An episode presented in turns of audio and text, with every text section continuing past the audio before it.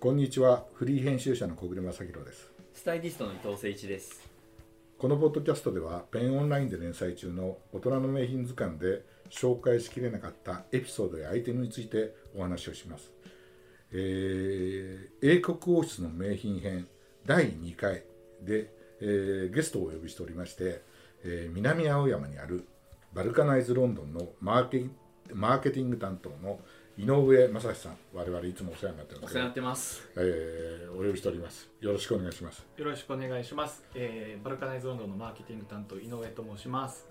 えー今日はですね、えー南青山にあるバルカナイズロンドンのお店に伺って、えー収録ポッドキャストの、えー収録をしておりますで今回ですね、えー特集がですねあのチャールズ新国王の巻ということで、あの名品図鑑ではですねあのチャールズ御用達のギブスホークスとあとカフリンクスとかボタンとかの、えーベンソングレッグを取り上げようと思ってますんですけども、えーまずはですねよろしければ井上さんの方から簡単で結構なんですけども自己紹介をお願いよろしくお願いします。えっ、とですね、私あのこのバルカナイズロンドンに入ってまあ約もう10年ぐらい経って、あの、はい。まあうちの上司というかまあ社長がまあ有名であのボンド好きなんですけど、はい。はい。あの社長に毎存じ上げております。はい。あのペンでもあの 取材させていただいてはい。はい。あの社長にしごかれながらあのイギリス一筋で、はい。えー10年やってきましたのであのいろいろとお伝えできることあるかなと思いますので本日はよろしくお願いいたします。よろしくお願いします。はい。あのーチャールズ、はいあの今新国王ですね。はい正式にはチャールズ三世。三世ですね。三世ですね。うんあのーちょうどね、あのー9月にエリザベス女王がお亡くなりになって、うんその時に初めて我々もあのーチャールズ皇太子の名前が異様に長くて、はいあ名字がないんだって。はいこれあの書いてきましたよ。いや本当っすね。チャールズ、フィリップ、アーサー、ジョージ、はいうんね、4つも持っててでこさあこの中から名前はどれにしますかって言って、本人がどうもチャールズって選んだっていう、そうなんですね。そうそうそうそう。えー、っていうのはあったんですね。あのチャールズ皇太子がはい。在位が長いじゃないですか、ん。異様に、もうもう歴代多分皇太子としては最長ぐらい長もいうから。皇太子ってチャールズですよね。うん、だから英国国民の間には、チャールズ皇太子えーが王になったら、チャールズっていうのが、うん。あの一般的なんじゃないかっていうんで、なったという説が、はおがありますよね。はいはい。うんうんもう本当に長くてあの自分も多分今後も言い間違えること多いと思。いや本チャールズ皇太子って言言っちゃいそうな感じうんですよね、うんうんうんうんでもやっぱり一般こうい一番こう英国市民にも多分あの認知されているのがチャールズの愛称なので、ですよね。みんなチャールズチャールズっていうわけですよね、エリザベス女王も、はい。女王クイーンか、はい。エリザベスっていうわけだから、ね、だからエリザベス女王も実際には2世ですよねそうですね。はい正式に言えばそうですね。はい。ただこの間聞いて聞いてて、なんかテレビかな？なんかで聞いててびっくり。チャールズっていうのは、イギリスだとあんまりあのチャールズ1世も2世もあんまりあの良くなくて、1世の時に政教と革命かな、はい。なんかが起こって、はい。王政が一回途切れたのがチャールズ1世なんですよ。あそうなんですね。うん。でその人がはい。途切れて、はい。でその次の息子がチャールズ2世になうん。なったんだけど、この人が結構宝刀息子だったらしくて、うんうんあの一説にはね、はい。文化を育んだっていうこともね、こうあのこれ勉強しましたからねこれね。イギリス王室 千年の歴史ね、で文化を育んだっていうのもあるんだけども、はい。でもやっぱりあんまり知性的には、そのあんまりこう良くなかったっていうね、あのどちらかというとイギリスは、あの女性が王様になった時が一番栄えてる、それこそエリザベス一世もそうだし、そうですね。その後ビクトリア時代もそうビクトリア女王時代もそうだし、はい。まあ、今回のねエリザベス女王2世の時もそうだし、そういうのが栄えてるっていうね、まあ女性の方がファンを集めやすいっていうね、ですね。ことは多分あるのかななんて思うんですけどね、うん、だからねだからチャールズも意外とファッション的にはあのワーストドレッサーとかに、選ばれたことも。そうですね。あの本当にうん。最近ですよ。90年代から2000年代初頭にかけては結構、うん。うん。チャールズさんは、うん。あのまあ、典型的なイギリスの、うん。まあ、階級社会トップにいる、はい。はい。うこうスタイルをされるんでう、ん。うん。モダンじゃなくってうん。あのクラシックな。ちょっとクラシックすぎてダサいっていうそう。楽そうなんですよ。そういう押されていたりそうそう、はいだからります。ですよね。まあ他の先達がみんなおしゃれではいだったじゃないですか、はい。でそれに対してまああのチャールズの方はなんかねあのサステナビリティで、本人もあのねそういうエコなことに関心があるし、あの無農薬のねはい。ものを作ってたりとかするのもあるんだけど、僕もねあの見たことがあるんですけどあのバルカナイズロンドンさんが扱ってる、ハケットはい。ロンドンのお店でね、はい。あのあえー銀座のお店でチャールズの靴をはい。飾ってあるのを見たことあって、それはねあの今日持ってきたり写真持ってきましたけどね。これねねついでるんですよね。そうです。チャールズパッチってやつですね。そうそうそうそうそう。そう、で今回ねあのはい。見つけてきましたけど、これこれねスーツもついでるんだよね。本当だ。うん、でこれもつあのこの靴も多分ジョン・ロブだって言われてるんだけど、ええええついでるんですよね、ん。だこううまくあれすごい綺麗についでますよね、ですね、うん。あのまあ、イギリスの本当にあの伝統的な文化でやっぱ物を長く使うっていうことはあの、まあ、日本も昔はありましたけどそういう大切にするところであの結構これあの注目されて、うん。逆にあのパッチ、まあ、生地当てたスーツを、うん。あのその後真似するわざとパッチを当てて新品なのに。うん。それをおしゃれに、えーと捉えてやってる結構ロンドン子もいますよね。んですね。あのあれですよね。確かハケットロンドンで、はい。わざとひ肘が抜けたようなところにパッチをしてるはい。セーターとかありましたよね、あとあのジェレミー・ハケットさん自身も、うん。あのそれをオマージュしてわざとあのオーダースーツでそうなんですね。生地を当ててたり。そうちょっとアイコンになってるところですねそういうのはね。それに本当に井上さんがおっしゃるように、はい。英国紳士ってまあ NHK かな。なんかね、なん。かおお大きなお屋敷に住んでる伯爵みたいなね人でやっぱりすジャケットとかは全部ついでる、うん。はい。だからよく英国紳士は絶対本開きにしないし、はいはいはい息子にね残すために袖口ね。袖口を調整するから、はい。そのまま、うん。で直してもらって着るっていうのがね、はい。一つの文化みたいな、うん。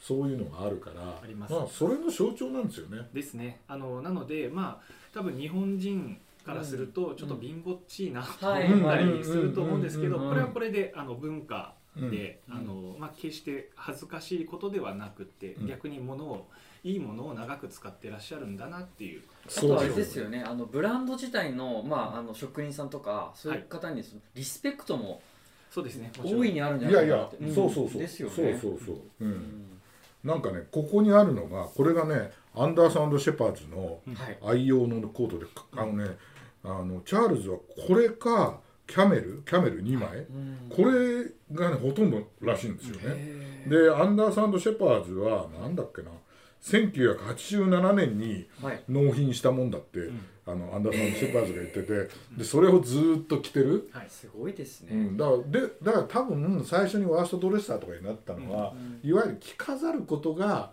そのベストドレッサーになってっていう時代だったけど、でだんだん時代的にエシカルになってサステナブルになったから、今は2012年かな3月にイギリス版の GQ がスタイルが変わらぬことってそうですね。いうのを評価してベストドレッサーにちゃんと選んでるって、はい。そういうやっぱり時代の方が逆にそっちについてきちゃってね。追いついてきたきたっていうね、うんのがあまるような。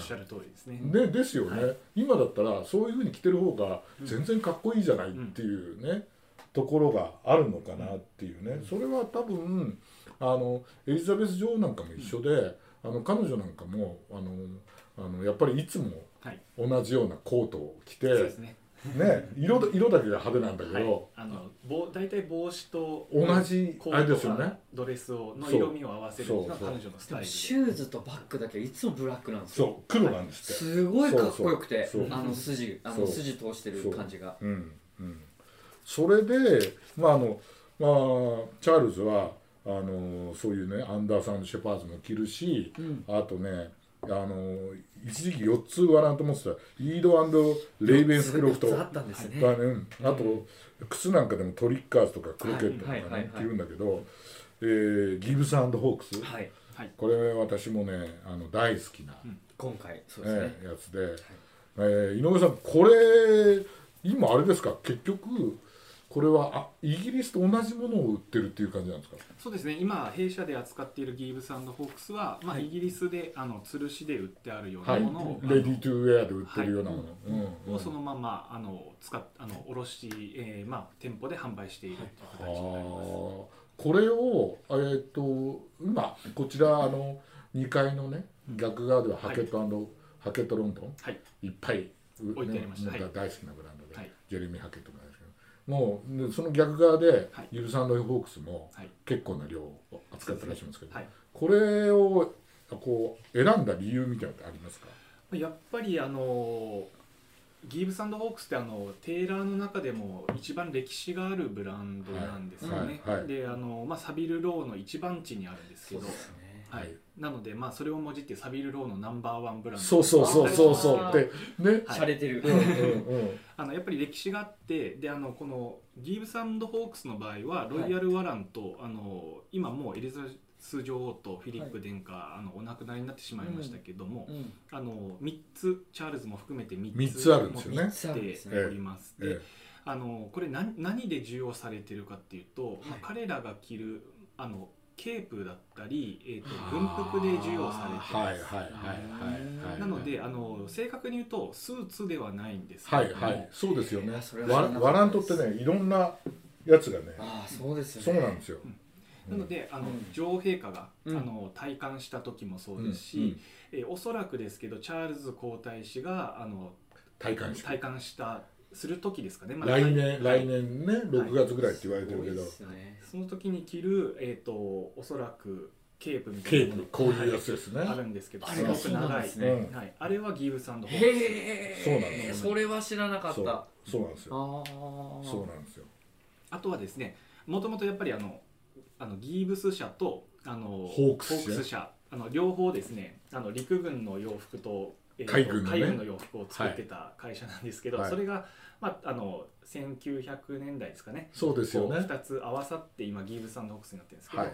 そういう意味でもあのスーツというよりはなのでネイビーブレザーとかあの、はい。そういう軍服あのね仕様のそうなんですよね。アイテムがまあここの一番の推しかやなこれね出てるんですけどね、はい。これモノクロなんですけどね、はい。やつボタンなんですよね。そうですね。今ブレザーこのこの資料に載ってるやつボタンなんですね。やつボタンなんですよ。これちょっと隠れてる、今回もねあのね着てる人いましたよ。あの僕もずーっと英国のやつを見てたんですけど「おやつボタンだやっぱり」って、最初見た時見ましたね「ええ8つある?」とかって言ってうんうんびっくりしたんだけど、うん。やっぱりイギリス人がか着るとね、うん。かっこいいんだわね、本当に。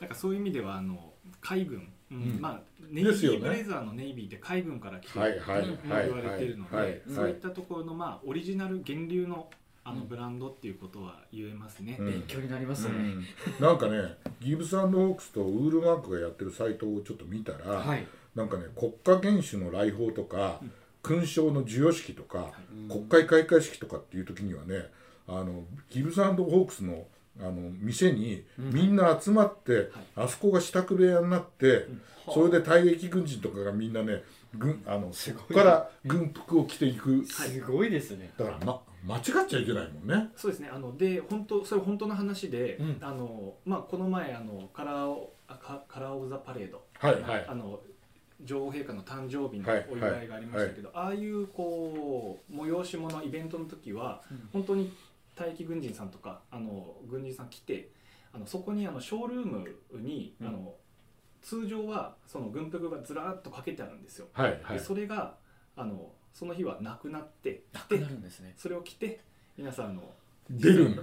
パレードなんかにあのいやだって。出演される方ですね。ええあそこだってあ普段行くと博物館みたいですよね。本当に。あはい。国連さん行かれたことあるんですかもちろんもちろん。もちろんありますよ。すごいですね。もちろん。本当に使われている、まあうん。軍服って言ってもあのまあ、はいあの階級のある方の軍服ですけどそれがね上の方までねずらっとある。ずら本当にーっとあってね。何百着あるんだろうっていうぐらいね。が全部なくなってその日は。博物館なんですすね。なくならないのはマイケル・ジャクソンのジャケットぐらいああそうですね。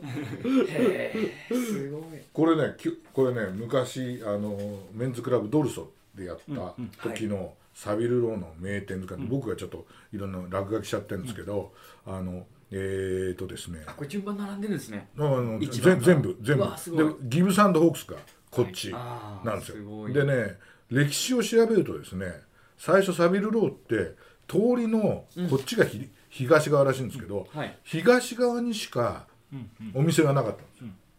なんでですかえこっちはね大きなお屋敷だったんですよ。うんバーリントンね。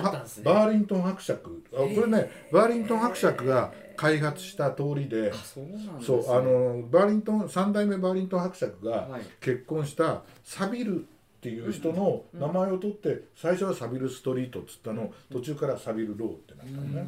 で最初に開発されたのが東側だけなんでいいい店っていうか老舗はね全部東なんですよそうですね。奇数なんですよすごい。それ知らなかった。うん。いまだに残ってる、ねうん。名店さんが。そうそうですね。もちろんギルサンドホークスはそうだしヘンリー・プールもハンツマンも、はい。はい。全部ハーディー・エイムスも、はい。ハーディー・エイムス今ここじゃないないね多分。ハリー・エミスはそうです違うね。なくなっちゃって今そうここが多分ねハケットのハケットか。ああちょっとそう。なんですねセーラー部門のそう、ねはいそう、はい。はいなんですよね。あのあのチトルボーローとか、こういう老舗はみんなこっち側なんですよね、で一番端のこっちのあのギルさんの向かいが一時期昔はじこの絵ね地図地図だとジルサンダジルーサンダーだった。それからアバクロになって今はいアバクロもう、まだまだバックロだっあやったのかな。と思う微妙なところですよね、はいちょっとあの、コロナ後にうん。自分も行けてないんで、そうです詳しく調べてないですけど、コロナ前まではアバクロがまだああそう。あったかな。俺もね3年前に行ったのが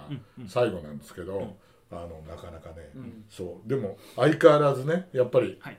あのサビルローはサビルローで残ってるっていうね、うん。その一番に入るのまでギブさんだから一番ってのがいいんですよ。すごいですね。ちなみに2番はですね、はい。あのアップルビルっつってああのビートルズのうん。昔アップルはいのはい。ミュージックがあったところ、あそこの上でゲットバックを演あ奏してそうですね。あのゲットバック見て見見るとね、はい。あの結構英国紳士がうん映ってくるのは、うんそれはそのためですよ、うんでにあの隣がねそれだったんです、えあと当時はビートルズの衣装とかってあのサビル・ローのうん。トミー・ナッターさんって結構はい新進気鋭の、はいそうですよね。はい方がやられてたので、はいはい。そういうのも多分関連してるー、ああそうですよね。うんいや楽しいですね。え？ねえそう、うん、私ね昔ねこれねあの今日ね持ってきたんですけどね。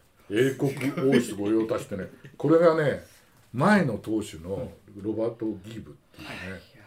これ前のとご当主ですよね、はいそうです。で彼とはねあインタビューしたことあるんですよ。もうもう直接。直接あのホテルで30年ぐらい前かな、うんうんインタビューしたことあって前もこれポッドキャストで話したかもしれないんですけどもその時ねたあのたまたまはい。私ともう一人あしあの一緒の同僚と2人で行ったんですよね。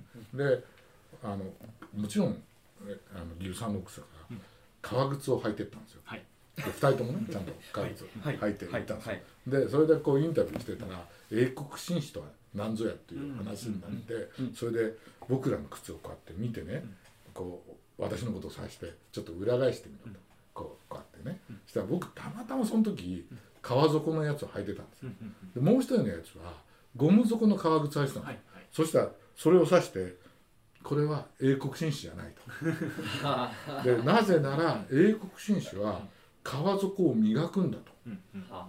綺麗にそれこそ英国紳士なんだっていうのをね言われたのをねいまだにね、いろんもう他のインタビューした内容全部すっ飛んじゃったんですけど、それでああこの日だけはねあのあの革底の靴履いてってよかったなっていうね、いわゆる物を大事にするケアするってこそうそうそうとが紳士だよっていう。そう。すごいですね。そう。だからそれもチャールズのこういう着こなしになんか通じるものがあるな。イギリスっぽい。すごいいいでですよね。うん。本当にねからそういう意味ではちゃんとうん。サビルローのブランドって、うんそういうものを、うん。あのもう根本に持ってるっていうか、で、ね、井上さんのところは、はい。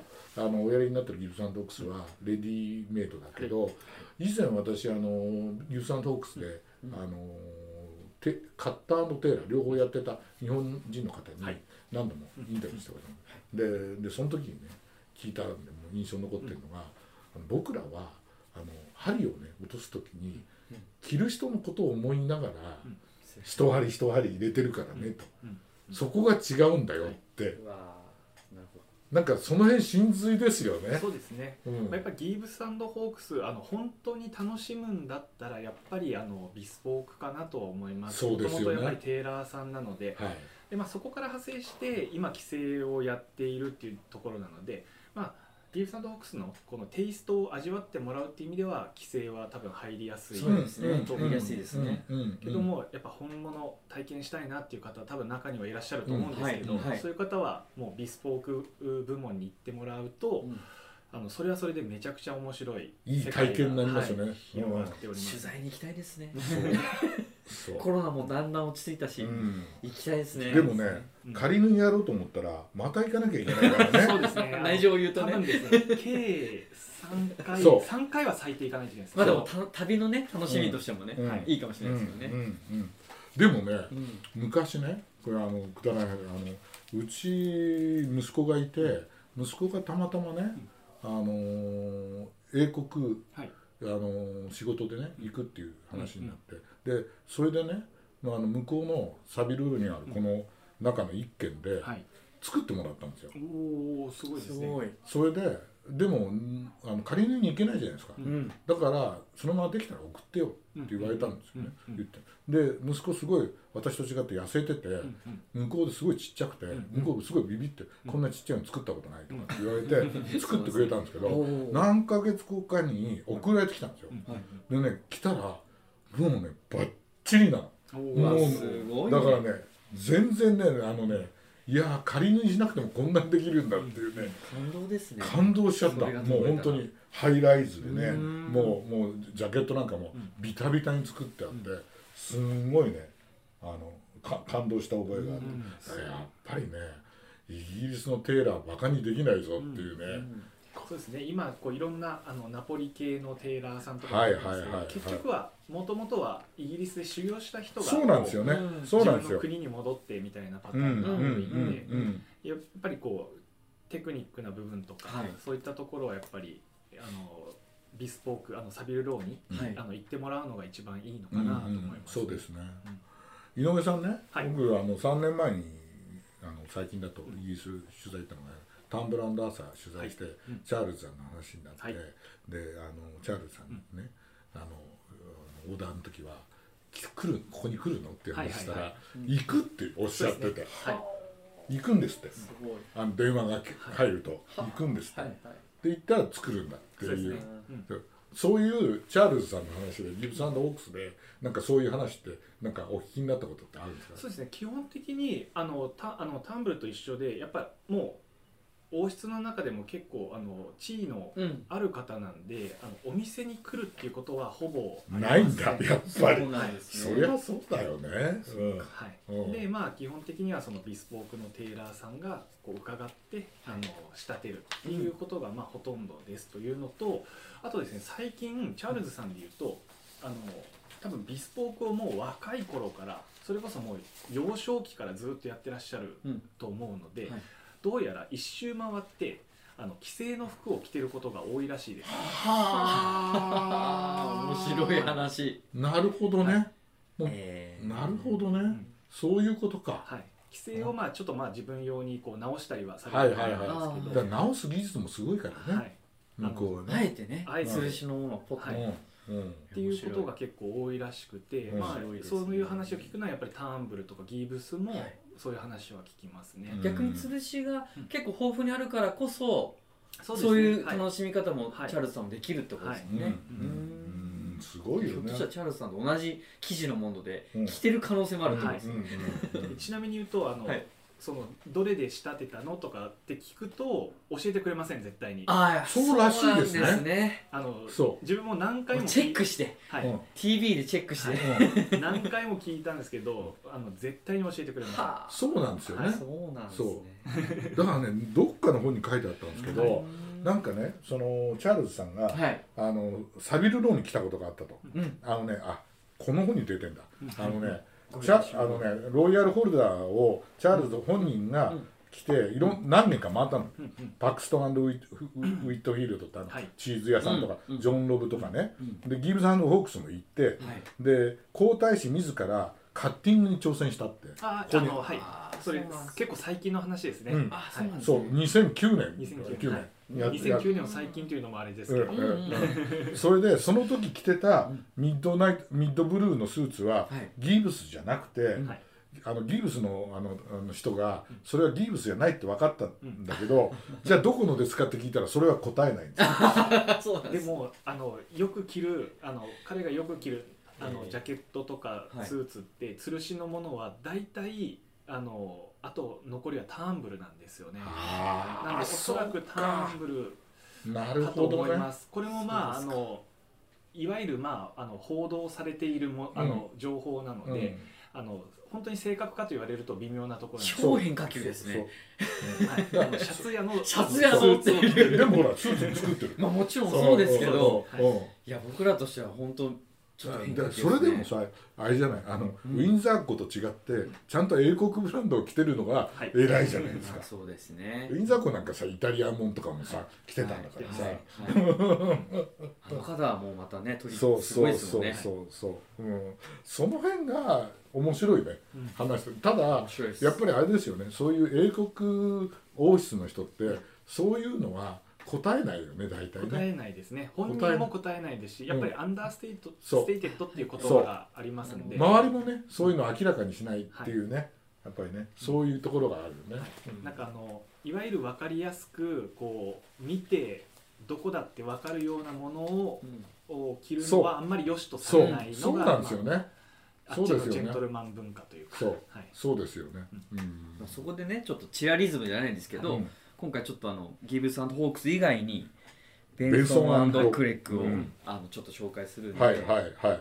この辺もちょっとあれなんですよね。カフスのブランドとかじゃないんですよね。本当言うとブレザーこれこれこれこれこれ。がすごい有名な。この店。ああ本当だ、ここもあのテイラーさんなんです、テーラーだよね、はい、ででもなんかメンズの宝飾というかアクセサリーアがすごい豊富に、はい、あとここが有名なのベンソンクレッグが有名なのはボタン類が有名で、そう。だよあのね模様足し賜ってるのもボタン系ボタンなんだね。あそうなんですか。まあ、軍服にもちろん使われるような、うん。あのあの紋章のあの、はい。オフィシャルのものもあの作ってるので、軍服に使われる。あのそうそういった、えーものを提供していたりっていうので、承あの承認を取ってるはずですね。あそうなんだってですあのピカデリーアーケードにあるお店で、私ねあの必ず前を通ってましたよ。はい。必ずイギリス行くと、はい。やっぱウィンドウショップ楽しめますもんね。そうそう。あのねちょうどピカデリーからジャーミンストリートに行くうん。途中のあれだから、あの辺は全部つぶさに見見てて。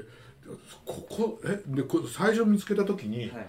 イラストだったんですよね、でもっとなんか調べてったら、あこのお店の写真ができる。あこのいつも通ってるわと思って、でまたね、イギリスのお店って名店でもあの店構えが間口がちっちゃくって。これ小さいですよね、はい。この店。あのすごい。本当に気を抜くと通り過ぎますので、はい。本当ですよね、はい。うんうん。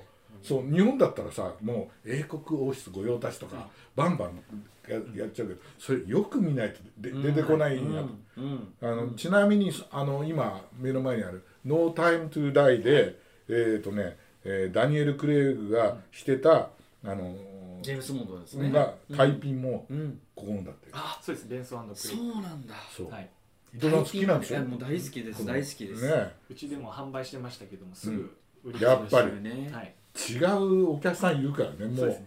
もうジェームス・ボンド好きってもう社長じゃないけど、はい。なんか名品図鑑でもねボンド特集やりましたもんね。やった。あそのの全部。時はもう本当に井上さんにお世話になって本当にありがとうござい全部おます借りしてね,、はい。ね。うん。なるほどね。いやーでもさすがですよね。いやあの井上さんのところああのバルカナイズロンドンは、はい。えー今ブランド数で言ったら英国そうですね。大体50ブランドぐらいあの常時置いてあるのですね。特にこの青山のお店が一番多いんですけど、はいはい。はいあの本当にえー英国王室御用達の老舗はもちろんありますし、はい。あとはまあ結構モダンなブランドも今風のね、はい。こうエコなブランドとかね、はい、もそう。結構扱っていて、うん。今なんかロンドン D2C というサービスやっててですね。はい。これはあのその若いブランドパワーのあるブランドを、ああのあいいですね。持ってきてでそう紹介して、まあ、あの買い付けるとあのどうしてもリスクが出てきてしまうんで、うん。あの若いブランドにお店に出てもらってでお客さんにはオンラインで買ってもらうとそのブランドさんからお客さんの、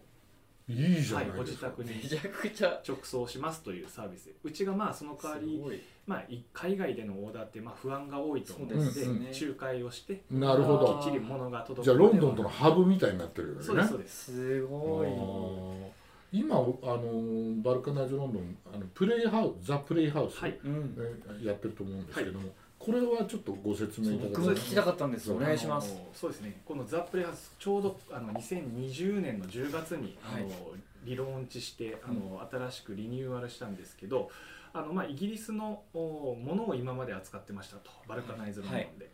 でもまあショッピングってまあ物を買うだけじゃないよなっていうところではい。もともとうちイギリス一本でやってたんで、はい。イギリスの文化を体験してもらおうということで、あの結構大幅にコンセプトを変えてやり始めてですね、うん。今なんでさっきの D2C だったり、うん。あとですね、えーバルカナイズアカデミーっていう、まあ、ちょっとアカルチャースクールみたいなおやってます。はい。うんはい。はいでまあ例えばカリグラフィーだったり、うん。お花だったり、あとは紅茶のクラスとかおあすごい。あとあのアンティークの、うん。勉強なんかもできるようなクラスもあったりうん。して、すごいですね。うんはい。うん。そういったところがですね、うん。あともう一つ文あのブリティッシュマーケットそう。月1で、はい、開催してるんです。そうですよ。あのねえっ、とね英国の名物料理のねえっ、とフィッシュチップスとか、はい。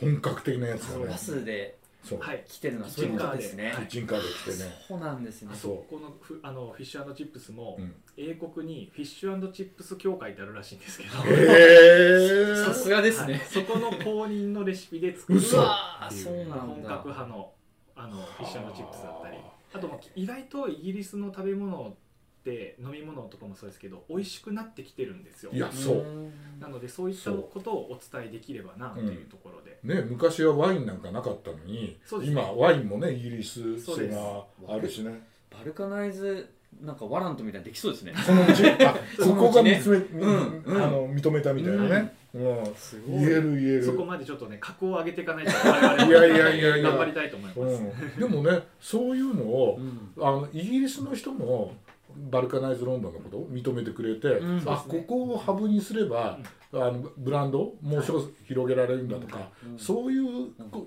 で日本もの人も、うん。ここに行けばイギリスそのものが体験できるんだはい。みたいな、そうですね。イギリスの本当に文化とか、まあ、商品も含めて、まあ、今を体感できるっていうのがい一番こうコンセプトとしては大きくってなのでこう常時ブランドがまあ固定しているブランドももちろんあるんですけど、はい。こう入れ替わっていく。なるほどなるほど、まあ、うんイベント自体もこういろんなものをやっていくっていうところで、あはい。じゃあ今回はビルサンドホークスとこのあのベンスグレッグ。に、はいはい。英国王室御用達の、はい。うん。でチャールズさん御用達の、はい。ブランドをご紹介させていただきました、意外とあロンドンの新進ブランドが入る場合ももちろんあるわけですね。はい、そうですね。ぜひあのお楽しみにしていただければとはい。思い。ます、今日はいろいろとお話あのしてくださいまして勉強になりましたはい勉強になりました。今後とも一つよろしくお願いします。よろしくお願い。しますありがとうございましたありがとうございました